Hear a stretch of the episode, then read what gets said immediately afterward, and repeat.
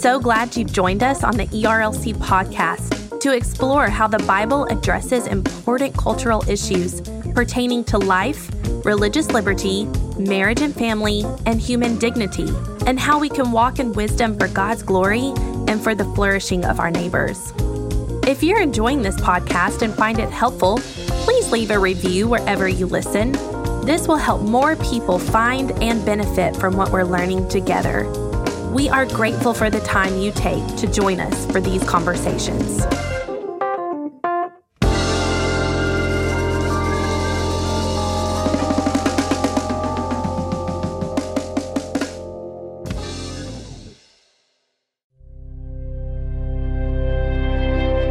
The legalization of abortion has meant the tragic death of millions of babies over the years. March for Life is a peaceful protest of this atrocity and a way to proclaim the inherent value of every human life. At the Evangelicals for Life conference, Jeanne Mancini, herself a Catholic, shared about the importance of an evangelical presence at this march and in this movement. We hope this episode educates and equips you to keep on marching for life. I truly mean this from my heart.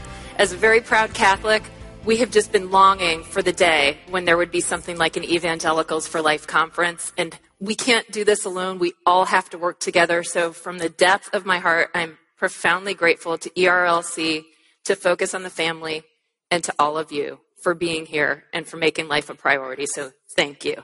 Thank you. Let me ask this How many of you out there are coming to the March for Life today for your first time? Awesome. okay. This is so exciting. Yesterday, we, we also hosted a March for Life conference in the morning yesterday, specific to our theme, and asked that same question. And almost everybody in the audience raised their hand yesterday, too, which says something to me. Something's going on in our culture.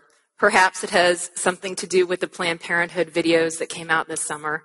Perhaps God is just moving us in unique ways, but new people are coming to the March for Life and we're growing and growing and growing, even in extreme blizzard like conditions like this year. So welcome. I thought it might be interesting, especially for new newcomers, to hear a little bit about the historic event that in an hour you're going to be participating in. So in 1974, the first March for Life began. 1973, January 22nd, Roe versus Wade and Doe versus Bolton were decided by the Supreme Court. Decisions of judicial activism outside of the parameters of what the court normally does.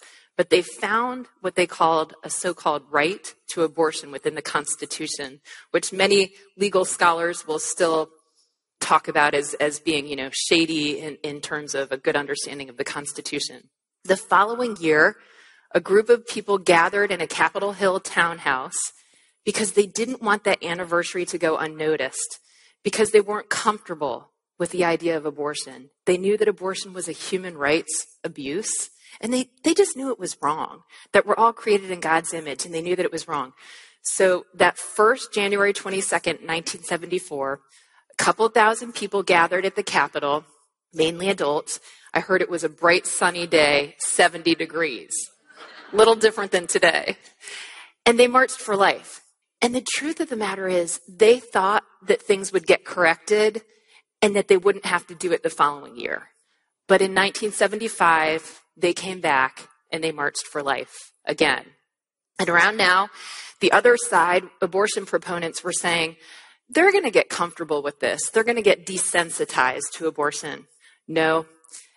Every single year, the march has grown and every single year it's become kind of a younger and younger demographic. Wait till you get out there and see for yourself. Even today, when we'll be small but mighty, you'll see how many amazing and enthusiastic young people will be advocating for life.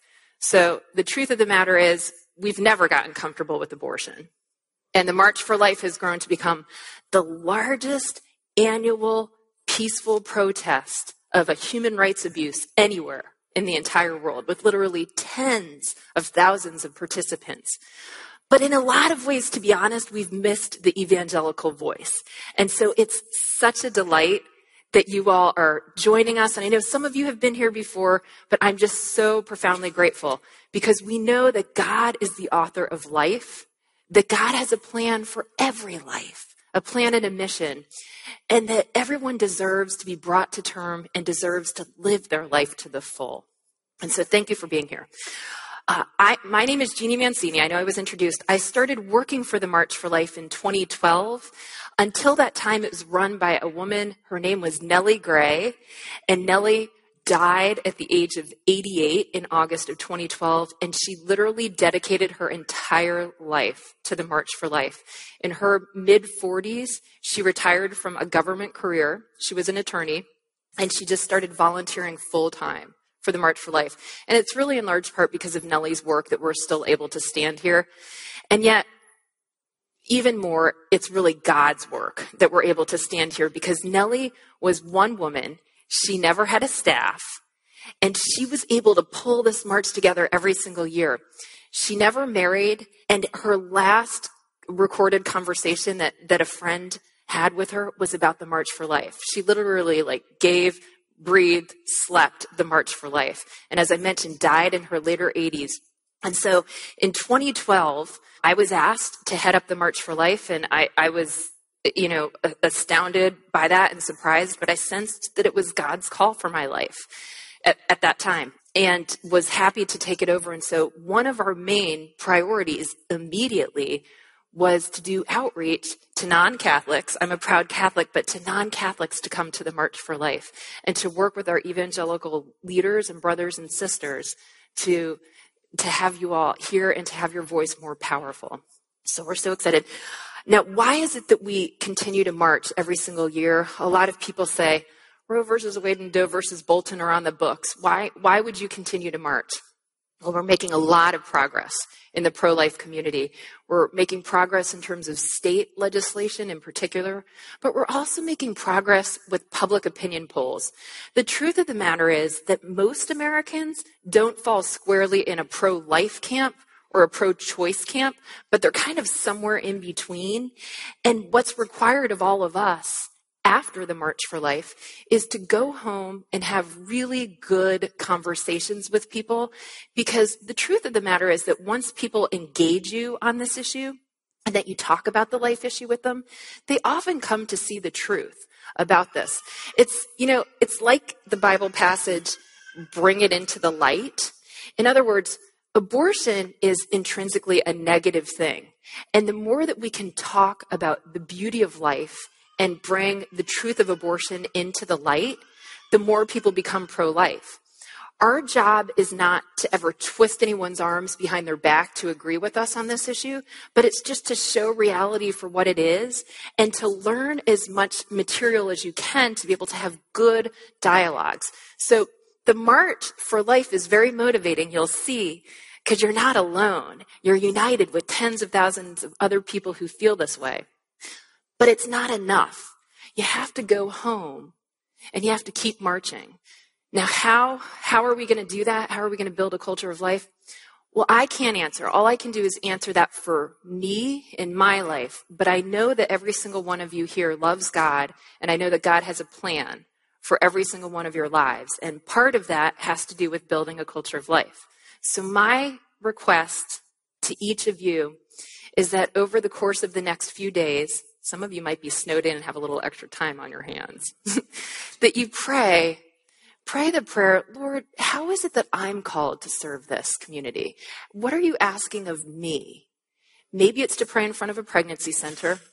Maybe it's to support financially some of these good pro life organizations. Maybe it's to be a pro life attorney. I'm not entirely sure what it is, but what I do know is that there's something. And it might be prayer, and prayer, this is a spiritual battle, and that is the most effective apostolate is prayer. So my prayer is that each of you will ask that of God. And I'm sure many of you already have, but ask again. Look deep in your hearts because it's only when we all respond to the promptings of the Holy Spirit and to what He's calling us to do that we are going to build a culture of life. And we are going to build a culture of life because people like you are here and you're going to respond to God's call. And we know the story of David and Goliath, and that's our story. That is our story. So thank you. Um, every one of you has a story for why you're here today. Every one of you has a story for why you're pro life. So get past the digitalness of digital media and tell the personal stories. And then the whole world will know why we march for life. And that can be very converting of our hearts, very powerful. So thank you. Thank all of you for being here. I'm, I'm so very, very grateful. God bless you. And I'll see you in about an hour as we're marching for life together. Thanks very much.